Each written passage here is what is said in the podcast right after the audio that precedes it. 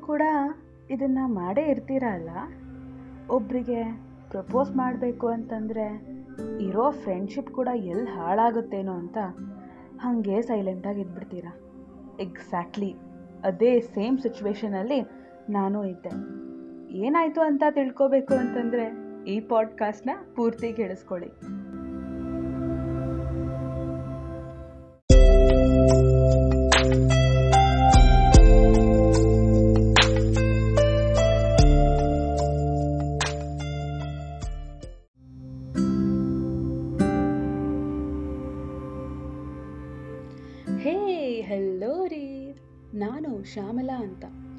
ನಿಜ ಹೇಳಬೇಕು ಅಂತಂದರೆ ನಾವೆಲ್ಲ ಅದೆಷ್ಟು ಬ್ಯುಸಿ ಆಗೋಗಿದ್ದೀವಿ ಅಂತಂದರೆ ದಿನಕ್ಕೆ ಒಂದು ಸಲ ಆದರೂ ನಗಬೇಕು ಅಂತಾನೆ ಮರ್ತೋಗಿದ್ದೀವಿ.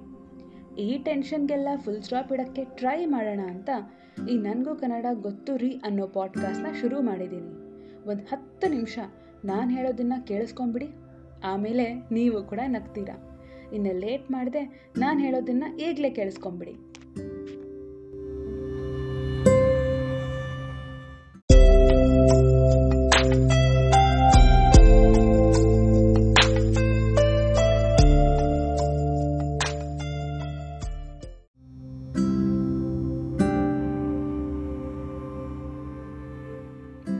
ಇವತ್ತಿನ ಕತೆಗೆ ಹೋಗೋ ಮುಂಚೆ ಒಂದು ಚಿಕ್ಕ ವಿನಂತಿ.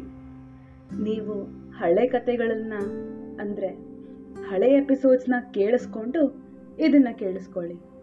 ಇಲ್ಲ ಅಂದರೆ ನಿಮಗೇನೋ ಅರ್ಥ ಆಗ್ತೇನೂ ಇರ್ಬೋದು. ಇನ್ನು ಕತೆಗೆ ಹೋದರೆ ನೀವು ಅನ್ಕೊಂತಿದ್ದಂಗೆ ನಾನು ಅವತ್ತು ಅವರಿಗೆ ಕಾಲ್ ಮಾಡೇ ಇಲ್ಲ. ಲೈಫಲ್ಲಿ ಇಂಥ ಸಿಚುವೇಶನ್ಸ್ ಬಂದಾಗ ನಾವು ದೇವ್ರ ಮೇಲೇ ಭಾರ ಹಾಕಿಬಿಟ್ಟು ಬಿಡೋದೇ ಬೆಟರ್ ನಾನು ಕಾಲ್ ಮಾಡಿ ಇರೋ ಮ್ಯಾಜಿಕ್ನ ಎಲ್ಲಿ ಹಾಳು ಮಾಡ್ತೀನೇನೋ ಅಂತ ನನ್ನ ಭಯ. ನೀವು ಕೂಡ ಇದನ್ನು ಮಾಡೇ ಇರ್ಬೋದು ಅಲ್ಲ? ಒಬ್ಬರಿಗೆ ಪ್ರಪೋಸ್ ಮಾಡಬೇಕು ಅಂತಂದರೆ ಇರೋ ಫ್ರೆಂಡ್ಶಿಪ್ ಕೂಡ ಎಲ್ಲಿ ಹಾಳಾಗುತ್ತೇನೋ ಅಂತ ಹಾಗೆ ಸೈಲೆಂಟಾಗಿ ಇದ್ಬಿಡ್ತೀವಿ. ಎಕ್ಸಾಕ್ಟ್ಲಿ ಅದೇ ಸೇಮ್ ಸಿಚುವೇಶನಲ್ಲಿ ನಾನು ಇದ್ದೆ. ಏನಾಯಿತು ಅಂತ ತಿಳ್ಕೋಬೇಕು ಅಂತಂದರೆ ಈ ಪಾಡ್ಕಾಸ್ಟ್ನ ಈಗ ಕೇಳಿಸ್ಕೊಳ್ಳಿ.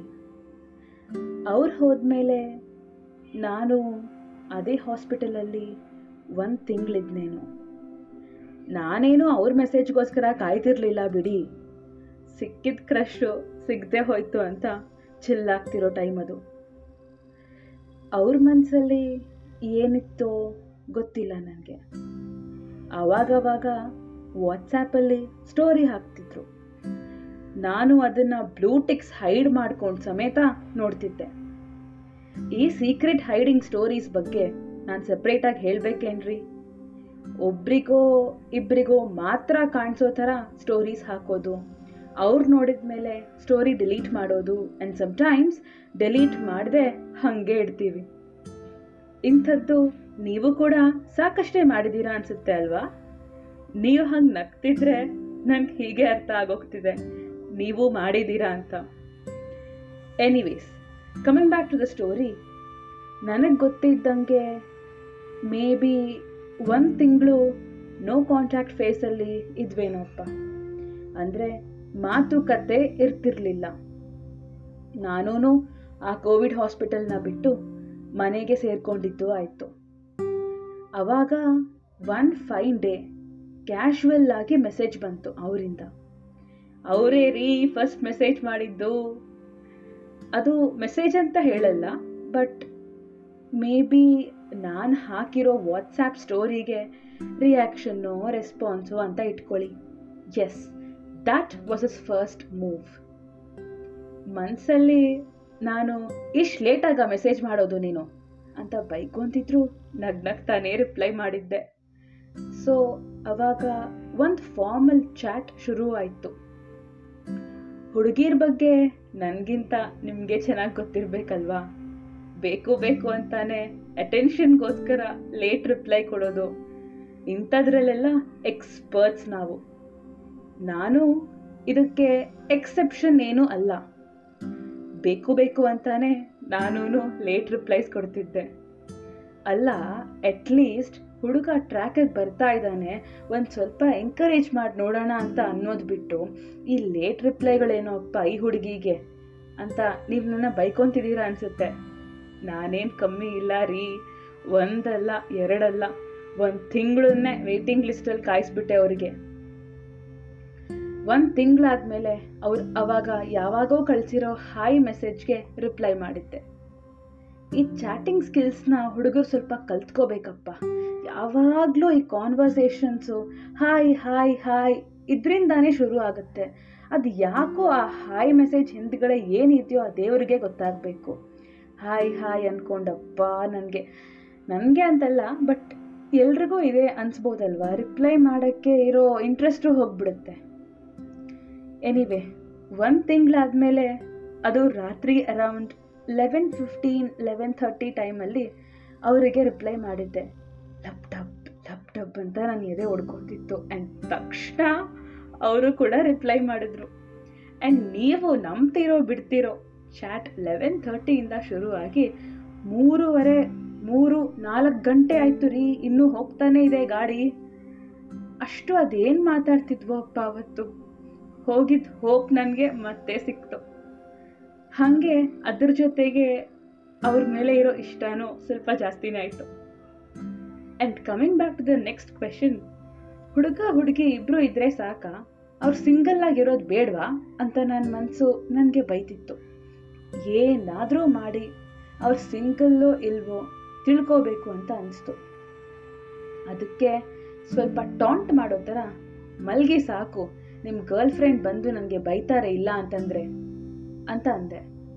ಅವರು ಒಂದೇ ಪ್ರಶ್ನೆಗೆ ಎರಡು ಉತ್ತರ ಸಿಕ್ದಂಗೆ ನನಗೆ ಗರ್ಲ್ ಫ್ರೆಂಡ್ ಏನೂ ಇಲ್ಲ. ನನ್ನ ಟೈಮ್ ಎಲ್ಲ ನಿಮಗೆ ಬಿಡಿ. ಇನ್ಮುಂದೇನು ಅಂತ ಅಂದರು.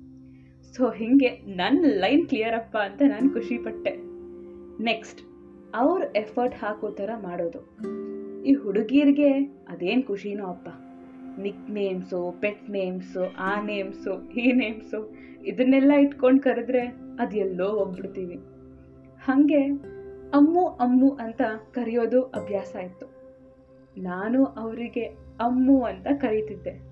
ವಿಚಿತ್ರ ಅನ್ಕೋಬೇಡಿ, ಅಮ್ಮು ಅಂತ ಹುಡುಗಿನ ಕರೆದಂಗೆ ಇದೆ ಹೆಸರು ಅಂತ ಟಾಂಟ್ ಮಾಡಬೇಡಿ ಪ್ಲೀಸ್ ನಂಗೆ ತುಂಬ ಇಷ್ಟ ಆ ಹೆಸರು ಅಂತಂದರೆ. ನಾನು ಅವರಿಗೆ ಅಮ್ಮು ಅಂತ ಕರೆಯೋಕ್ಕೆ ಶುರು ಮಾಡಿದ್ದೆ. ಅವರು ನನಗೆ ಮುದ್ದು ಅಂತ ಕರೀತಿದ್ರು. That was my first nickname ಮುದ್ದು ಅಂತ.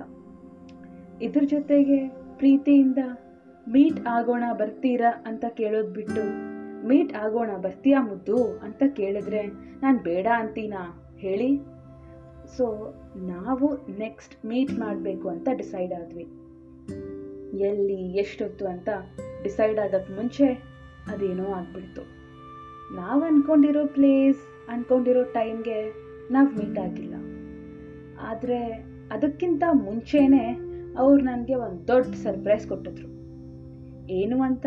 ನೀವು ಗೆಸ್ ಮಾಡೇ ಇರ್ತೀರಾ?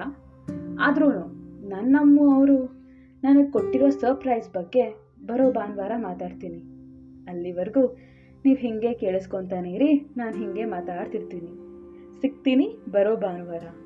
ಸೊ ಟಟ್ಟಾ